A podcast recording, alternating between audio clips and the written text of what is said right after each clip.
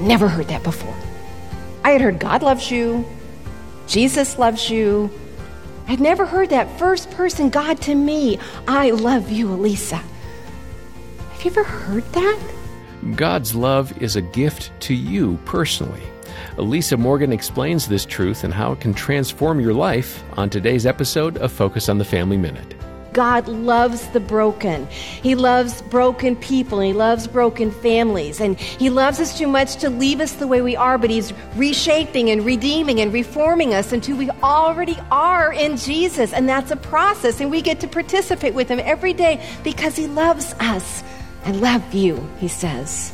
John 3:16 says for God so loved the world that he gave his only son that whoever believes in him should not perish but have eternal life. Hear more about God's love from Elisa at familyminute.org.